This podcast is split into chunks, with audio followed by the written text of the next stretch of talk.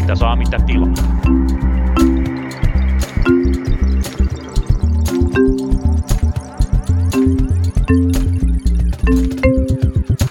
Hyvää iltapäivää.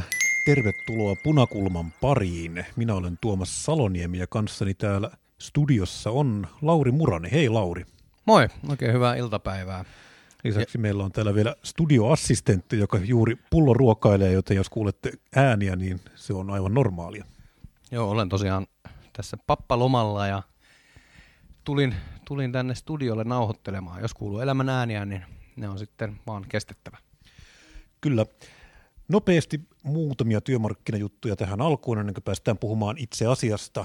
Eli viime viikolla tosiaan AKT sai sovun koskien Finnaarin matkustamohenkilökuntaa, mutta sitä nyt tietysti uusia pilviä taivaalla on sitten Venäjän kriisin tai Venäjän sodan takia. Venäjä on kieltänyt ylilennut ja Finnaari tämän takia sitten pysty kannattavasti operoimaan näitä kaukoiden reittejä. Se on huonompi juttu. Paperiliiton ja UPM välinen lakko on sen lisäksi nyt kolmatta kuukautta jo päällään. Joo, vaikka Hesarissa tosin todettiin, että nyt on huono aika lakkoilla, mutta ehkä sillä tietysti viitottiin Ukrainan tilanteeseen, mutta ehkä voisi paremminkin sanoa, että nyt on huono aika sotia. Lakko alkoi ennen sotaa. Kyllä, lakko oli paljon ennen ja kun nämä kuitenkin mennään järjestyksessä. Jos me ollaan sitä mieltä, että toisiaan, toinen toisiaan poissulkevia, niin se, joka aloittaa ensin, saa kyllä vetää oma hommansa loppuun. Mutta, mutta tämän lisäksi tosiaan neuvottelutilannetta vielä seurataan. Kunta-ala tosiaan, niin kuin Päivi Niimilainen muutama jakso sitten kertoi, niin kunta-ala on menossa neuvotteluun, niin katsotaan mitä siellä sitten tapahtuu. Mutta tosiaan tämän lisäksi, miten Lauri teillä SAKssa, oletteko te ottaneet ulko- ja turvallisuuspolitiikkaan kantaa? No siis täytyy sanoa, että mä en tiedä olemmeko. Lauri Ihalainen, SAK on pitkäaikainen puheenjohtaja, totesi joskus, että SAKlle kuuluu kaikki paitsi ulko- ja turvallisuuspolitiikka. Ja mä vähän suoraan sanoen hätkähdin, kun huomasin, että tämän, tälle ää, muutama työmarkkinajärjestö tai ää, ehkä työnantajajärjestö pitäisi sanoa, oli kuitenkin eilen nohavasti ottaneet kantaa, että Suomen tulisi liittyä NATOon. Siellä oli allekirjoittajina muun muassa Elinkeinoelämän keskusliitto, keskuskauppakamari ja Suomen yrittäjät. Joo, näin oli.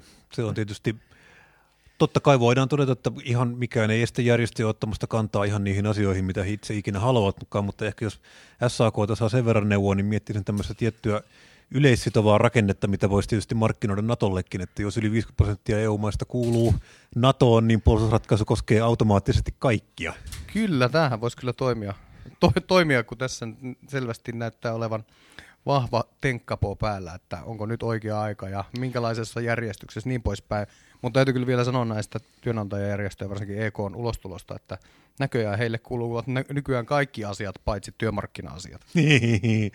niin vanhan totuuden mukaan tosiaan niin SAKlle kuuluu kaikki, kaikki politiikan asiat, paitsi ulkopolitiikka, niin nyt voidaan tosiaan todeta sitten, että muille kuuluu sitten kaikki, kaikki asiat, paitsi työmarkkinapolitiikka. No siltä se vähän tuntuu, joo. Mutta tosiaan, niin kuin tuossa alussa viitattiinkin vähän Ukrainan sotaan, niin se on tätä nauhoitettaessa, eli perjantai-iltapäivällä edelleen käynnissä, ja nyt ruvetaan olemaan siinä tilanteessa, että pikkuhiljaa ruvetaan näkemään ensimmäisiä kohtia siitä, miten tämä vaikuttaa globaaliin talouteen, miten tämä vaikuttaa Venäjän talouteen, ja oletko ehtinyt sitä katsoa, mitä, mitä näkiksiä? No varmaan olen tehnyt samaa, mitä suuri osa muistakin ihmisistä, jolla vaan niin kuin mahdollisuus siihen. Eli doomscrollannut Twitteriä ja muuta somea, että mitä seuraavaksi tapahtuu ja yrittänyt tätä ymmärtää. Ja olen, nyt, nyt jos lähdetään tässä miesselittämisessä niin kuin ekaksi tästä Venäjän tilanteesta, niin kyllä mä sillä lailla alkaa näyttää selvältä, että Venäjä ei ole yhtä hyvin ikään kuin eristäytynyt tai eristetty, eristänyt itseään muusta maailmasta, muun maailman taloudesta kuin esimerkiksi kylmän sodan aikana. Ja kyllä varmasti tullaan näkemään todella rajuja, rajuja vaikutuksia Venäjän taloudessa. Ihan niin kuin alkaa vaikka tällaista asioista kuin perinteiset ladat, joita muuten kohta ei saa tuoda enää ei, ei ää, tota, ystävällisiin maihin – niin ladojenkin valmistus menee. Ladoja, ladoja myydään, viedään enää pelkästään vihamielisiin maihin, se on tämmöinen moraalioperaatio.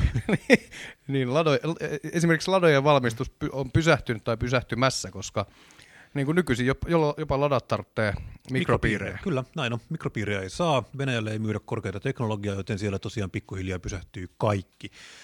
Tässä eilen tuli nyt juuri Venäjän Duuma antoi tämmöisen lakiesityksen, jossa tosiaan kaikkien ulkomaisten lentokonevuokraajien lentokoneet kansallistetaan Venäjälle, mikä on siis jotain täysin aivan kertakaikkisen päätöntä. Eli siis tosiaan noin 10 miljardia edestä lentokoneita on vuokrattuna Venäjälle, Aeroflot on iso operaattori, sillä on muutama muukin, jotka on siis vuokranneet pääasiassa irlantilaiselta lentokonevuokraajalta lentokoneen, ja nyt tosiaan näiden pakotteiden takia nämä lentokoneet pitäisi lennättää takaisin sille vuokranantajalle, mutta tosiaan nyt he käytännössä niin varastavat ne lentokoneet. Mutta siis jo näitähän on puhuttu, että... Ja tämä on siis, siis, joo, joo, siis tästä on, oliko se nyt eilen Putin sanoi, että Venäjä myös ikään kuin ottaa hallintaan ne ö, ulkomaalaiset yritykset, jotka uhkaavat lähteä Venäjältä. Eli käytännössä konfiskoidaan siis lähestulkoon kaikkien toimijoiden ää, Kaikki. toiminnot. Joo. Mutta siis mulle tulee mieleen noista lentokoneista, että se on varmaan niin yksi ensimmäisiä esimerkkejä, missä toi ei vaan niin toimi kovin pitkään. Että lentokone kuitenkin pitää tavalla tai toisella tsekkaa ja huoltaa niin lähestulkoon joka lennon jälkeen.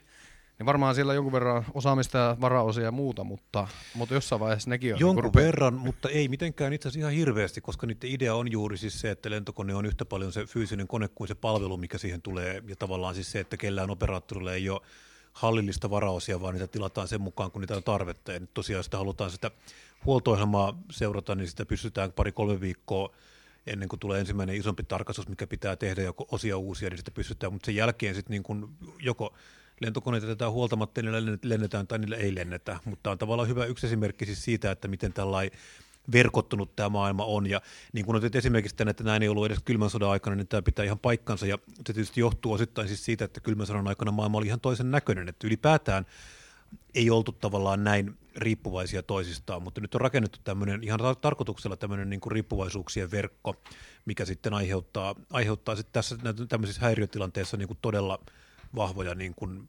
kerrannaisvaikutuksia. Suomellehan tosiaan yksi, yksi asia, mikä meitä tässä ollaan seurattu, on siis, mikä meitä varmaan tässä podcastissa ensimmäisenä kiinnostaa, on siis se, että Venäjä ilmeisesti kieltää myös puutuotteiden tuonnin, tuonnin Joo, Suomeen. Kyllä. Jonen taisi olla jo ja, mainittu. Tosiaan. Ko, koivu, koivu ja sitten hake, siis koivu, jota käytetään metsäteollisuudessa sellu, selluvalmistuksen muistaakseni ja haketta energiaksi. Joo, näitä, näitä ei tosiaan Venäjä sitten Venäjältä voi tuoda enää Suomeen, ja tämä sitten vaikuttaa kyllä niin kuin jollain tavalla suoraan sitten näihin muutamaan tai suomalaisiin niin teollisuuksiin, teollisuuteenkin, että koska raaka-aine, kyllä sitä muualtakin saa, mutta siinä menee aina aikansa, että sitä ehditään miettiä, että mistä sitä saadaan, voidaan avata nämä uudet reitit ja tällä tavalla, mutta kyllä tämä sillä täysin ennennäkemätöntä on. Koskaan aikaisemmin mihinkään muuhun maahan, joka on kuitenkin ollut funktionaalinen talous, ei ole kohdistettu tämmöisiä pakotteita Joo, niin kuin näin nopeasti, näin kerralla.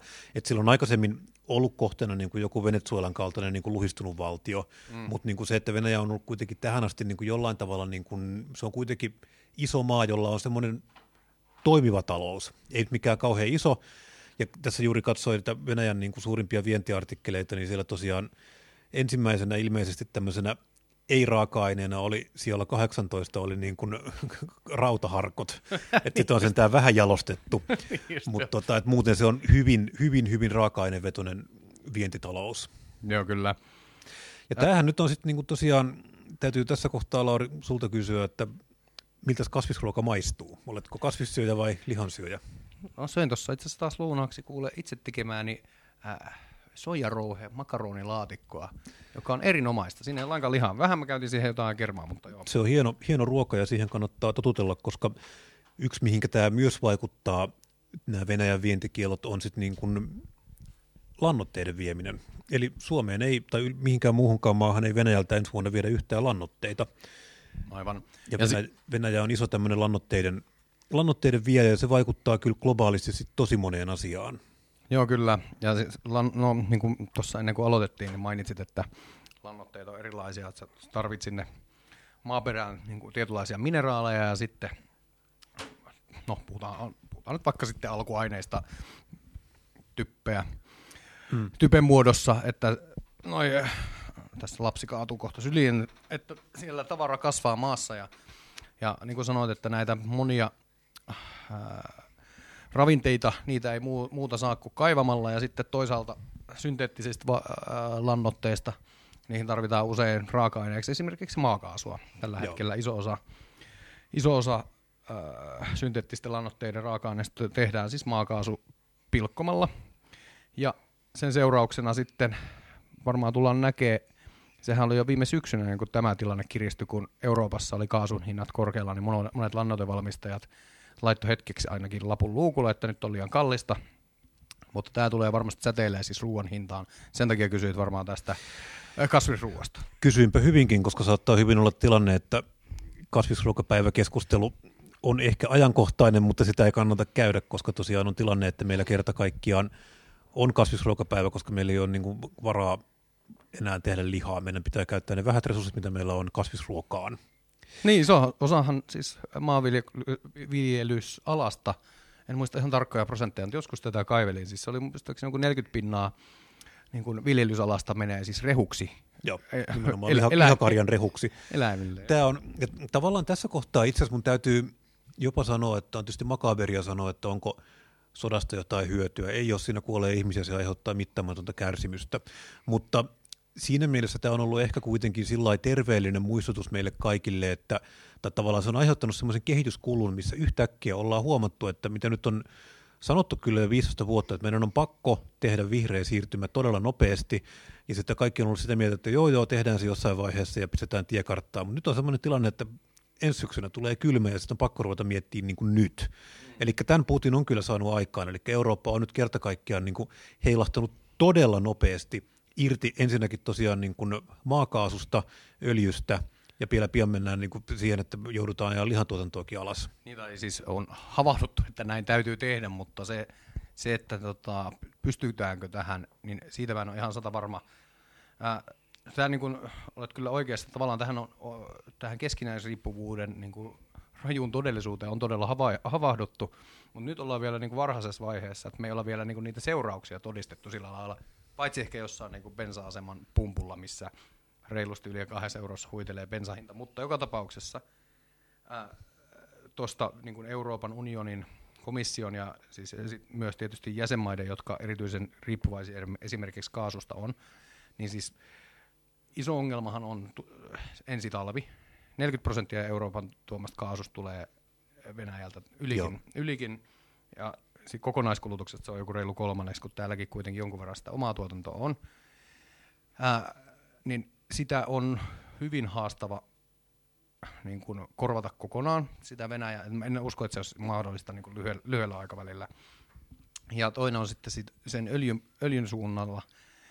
Mainitsit äsken sen Venezuelan. Mä olin sitä ehkä vain otsikkotasolla olen pannut merkille, mutta huom- jos olen tota, oikein huomannut, niin amerikkalaiset on vähän lämmitellyt välejä muun muassa esimerkiksi venezuelalaisten kanssa, jotka on tällä hetkellä niin kuin suljettu tosiaalisesti hyvin pitkälti ulos maailman öl- öljykaupasta, vaikka ne sitäkin, sitä paljon vie, mutta joka tapauksessa voi, onkohan heillä niinku suunnitelmissa, että tällaiset nykyiset paariat saadaan tuottaa lisää ja sitten Kyllä se- OPEC-maat lisää. Joo, öljyä kyllä mun käsittääkseni tämä oli ihan suunnitelma, että. OPEC, OPECille on jo sanottu, että hana auki, että öljyä tuotetaan sitä lisää, ja tosiaan Yhdysvallat nyt antoi anto vientikielto, tuontikielon venäläiselle öljylle. Tähän asti Venäjä on tosiaan tuonut ihan joitain, Venäjä on vienyt, vienyt Yhdysvaltoihin ihan muistaakseni 5-6 prosenttia öljystä, ja nyt tosiaan tämä on semmoinen asia, mikä sitten korvataan ilmeisesti sillä, että Venezuela, Venezuelan näitä tota, vientitulleja tai vienti, vientikieltoja jonkun verran puretaan ja Venezuelan öljyä sitten käytetään siinä tilalla. Et en tiedä, onko se sitten niin kuin korvataan yhtä diktaattoria toisella, mutta tota, en, en mä nyt sitä sillä niin pitkään, jos tässä on semmoinen ymmärrys, että on niin kuin tämmöinen ylimenokauden ratkaisu, niin voihan se totta kai noinkin tehdä. Joo. Joo, kyllä varmaan tässä kaikki niin kuin kivet, kivet käännetään ja siinä tietysti öljy, öljypuolellakin on niin kuin haastava se, että jos muistan oikein, Venäjä on varmaan top kolmessa isompia öljyntuottajia maailmalla, noin 10 miljoonaa barrelia öljyä päivässä. Se on siis noin 10 prosenttia globaalista siitä pot, potista. Ja, ja tota, tämä on kuitenkin hyvin sillä lailla, niin kuin, miten taloustieteilijät sanoisi, epäelastista. Se, ei- se ei jousta hirveästi se kysyntä, Joo. kysyntä niin kuin alaspäin, vaikka hinta nousee. Ja sitten vastaavasti sit uuden tuotannon kyt, niin kuin päälle kytkeminen on, on varsin hidasta. Var, varsin hidasta, että varmaan nämä niin kuin jonkun aikaa tässä kyllä tullaan näitä kohtuullisen korkeita ko, kohtuullisen korkeita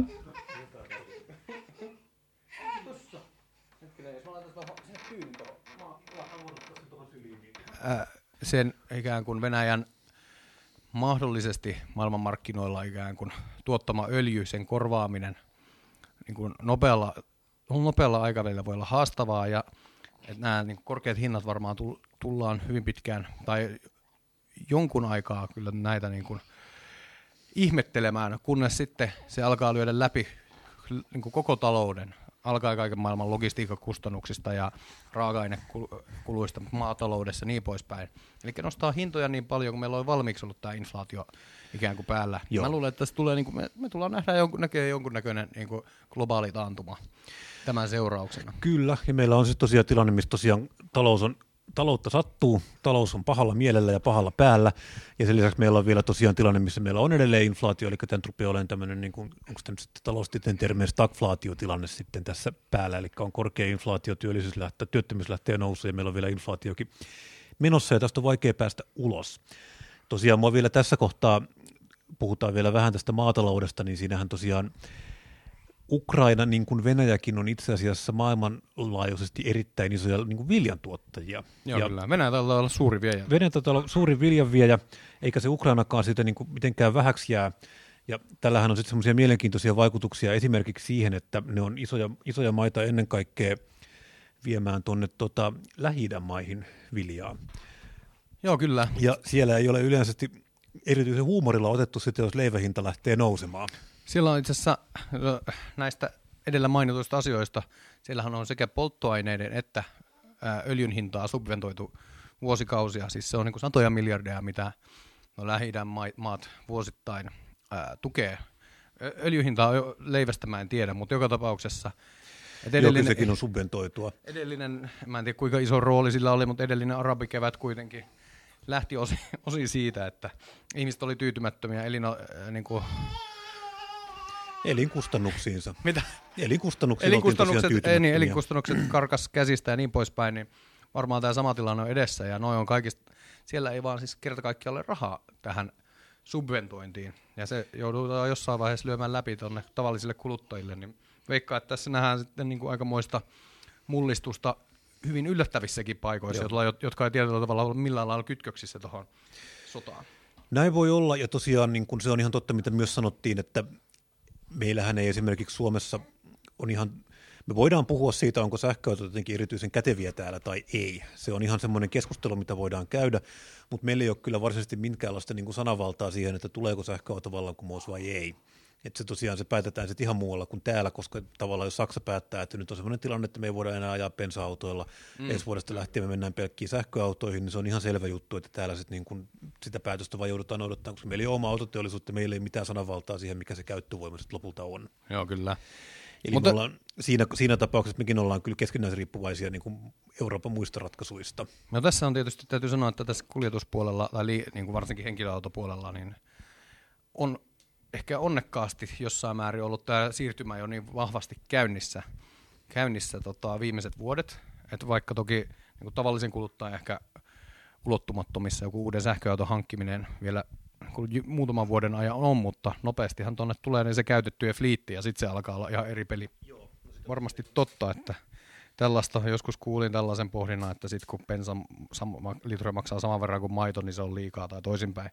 Mutta joo, ei varmasti tällaisia tule olemaan, mutta tiesitkö, että edellisen kerran öljyn maailmanmarkkinahinta, vaikka se nyt vielä tässä saha, sahaakin, mutta se niinku trendiomainen suunta on ylöspäin, niin se edellisen kerran oli suurin piirtein tällä tasolla ää, just ennen finanssikriisin iskua.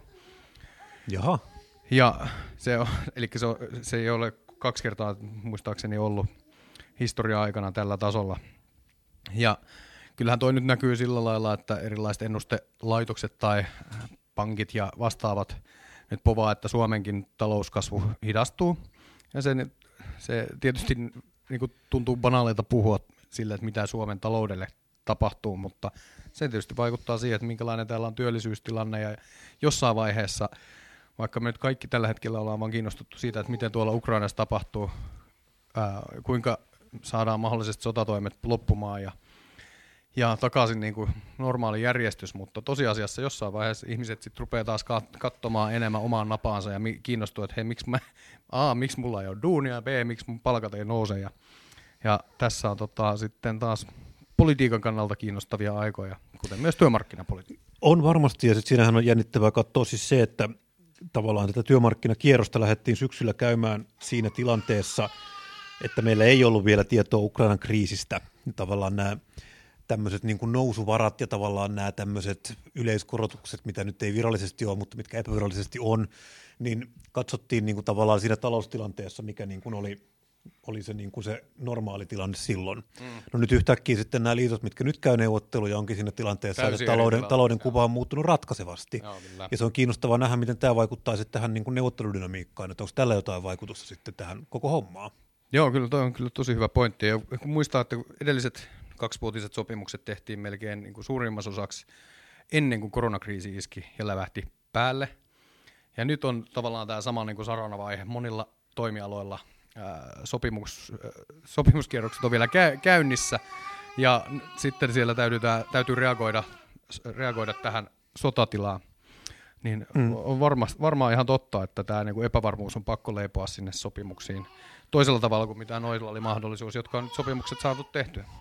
Kyllä, ja esimerkiksi tosiaan juuri Tehy nyt on jättänyt tästä lakkovaroituksen ja silloin tosiaan nyt ylityökielot päällä ja siellä on nyt ollaan käsittääkseni valtakunnan sovittelijalla ja se on kiinnostava katsoa, että miten tämä heillä sitten näkyy ja sitten tavallaan se, että millaista tyytymättömyyttä ja millaista tavallaan epäreiluuden tunnetta siinä on sitten, että joku metalliliitto sai neuvoteltua diilinsä vielä silloin, kun kolmas ei ollut alkanut. joo, joo, kyllä, mutta tästä nyt ei voi varmaan heitä heitä syyttää heidän neuvo- ei, siis sopimuksesta siis, saati sitten sodasta. Joo, ei tietenkään, ja on ihan myöskin siis selvää tavallaan, että jos talouden kuva muuttuu, niin kyllä se näkyy sitten niin kuin neuvotteluasemissa kaikille, että ei se myöskään voida olettaa, että jos nyt sitten ei ole sovittu tupoa, niin sitten sitä ei ole, että se myöskään mm. ei sovi, sovi ne yleiskorotukset kaikille, mutta on tämä sillä suoraan sanottuna paskamainen tilanne kaikille ja ennen kaikkea tosiaan justiin siis semmoisille aloille, mitkä tuo ison määrän materiaalia sitten Venäjältä, niin kuin metsäteollisuus on tullut sitä paljon raaka-ainetta. Joo, kyllä. Ja sitten tosiaan Suomessahan maakaasua käyttää muutama, tai muutama kyllä teollisuustoimijoita on, mutta meillä esimerkiksi tämmöistä lämmitysongelmaa ei ole täällä. Eli me voidaan muuttaa, muuttaa lämmityksen suhteen aika lailla niin kuin tehdä, mitä me halutaan aika vapaasti, mikä on toinen tilanne kuin tosiaan Keski-Euroopassa, mutta kyllä tosiaan esimerkiksi nesteen nämä jalostuslaitokset Porvoossa on ihan suunniteltu nimenomaan, että ne jalostaa venäläistä polttoainetta, tekee bensaa venäläisestä raakaöljystä, joka on hyvin erilaista kuin sitten esimerkiksi venezuelalainen. Ja on ihan selvää, että vaikka sitä prosessia saataisiin vähän muutettuakin, niin ei ole mitään järkeä enää ajaa niin kuin tankkerilla niin kuin tänne Porvooseen ja sitten täältä viedä eteenpäin sitä, vaan kyllä se tavallaan se on senkin jalostamon tarina sitten on siinä, jos tätä tilannetta jatkuu kovin pitkään. Joo, tuosta Joo, en tiedä kuinka voi, voi olla tai voi olla olematta järkevää, mutta jo tosiaan ne on erikoistunut sen. Muistaakseni se johtuu siitä sen niin kuin rikkipitoisuudesta, Joo. mitä siellä on siellä venäläinen öljy. Mutta sitten kun amerikkalaiset on vaatinut tätä niin kuin öljy niin kuin hankintakieltoa, niin monet maat, jossa nämä öljyjalostamot on niin kuin venäläisten öljyputkien päässä, niillä ei välttämättä ole niin kuin lainkaan vaihtoehtoista reittiä sen öljyn tuomiseen, niin, mm. niin kuin laivoja, laivata, laivata sitä maailman meriltä, niin siellähän tämä tietysti tämä Tämä on niin ihan aito huoltovarmuuskysymys heillekin, että he, he ei pysty välttämättä sitä siirtymää tekemään no, sisämaan niin kuin Itä-Euroopan valtiot. Joo. Että ei tarvitse sitä venäläistä öljyä. Ja tässä väittäisin, että, että amerikkalaiset on tehnyt tietynlaisen niin kuin, tämän venäläisen öljyn boikotoinnin Joo, ja niin kuin täytyy... Se on ollut heille helppoa, kun he, he eivät sitä käytännössä käytä. Mm. Seuraavien viikkojen aikana varmasti tullaan puhumaan paljon suomalaisen maatalouden huoltovar- huoltovarmuudesta ja omavaraisuudesta, niin Täytyy nyt kyllä muistuttaa, että ilman ukrainalaisia kausityöntekijöitä, venäläisiä lannoitteita ja ulkomaista bensaa, niin meillä ei ole mitään huoltovarmuutta. Ja nyt nämä kaikkien kolmen saatavuus on lukattuna. Eli ei meillä ole, käytännössä meillä ei ole minkäänlaista omaa huoltovarmuutta olemassakaan. Kyllä me ollaan nyt, ihan yhtä tässä verkottuneessa maailmassa kuin kaikki muutkin, ja sen, sen mukaan pitää vain elää. Joo, se on, siis tämä on, tämä on ehkä, voi olla naivi ajatus, mutta haluaisin uskoa, uskoa näin, että et selvästi tämä niinku ajatus siitä, että tämä keskinäisriippuvuus ja kauppa niinku rauhoittaisi maailman maata, ettei sota voisi syntyä. Esimerkiksi jos muistat tällaisen teorian, että kaksi maata, jolla on McDonald's, eivät voi käydä sotaa keskenään, niin sehän tuli kumottua tässä Venäjän hyökkäyksen myötä. Mutta joka tapauksessa ää, ehkä sitten kun tämä valkenee meille, kuinka niin kuin konkreettista se keskinäisriippuvuus on, niin ehkä tämä sitten hillitsee sekä sekä niin kuin Venäjän jatkoaggressiota, mutta myös mahdollisesti tulevia, tulevia aggressoreja siinä mielessä, Kyllä. että tajutaan, että tämä menee Venäjän, Venäjän talous aivan polvilleen tämän seurauksena ja siellä ei tule kenelläkään kivaa. Näin juuri, mutta tähän pikkusen synkiä jakson loppuun haluaisin sanoa teille, että jos piditte tästä, niin kertokaa kaverille ja jos haluatte kuulla lisää onko tuo nyt puolivuotiaan tuotantoassistentin... Kahdeksan kuukautinen. Kahdeksan kuukautisen tuotantoassistentin karjumista, niin ehkä sitäkin tästä podcastista vielä löytyy. Meidät löytää Apple Podcastista, meidät löytää Spotifysta. Mukavaa kun kuuntelit ja oikein mukavaa viikonloppua sinullekin, Lauri. Joo, oikein hyvää viikonloppua teille kaikille. Moi moi.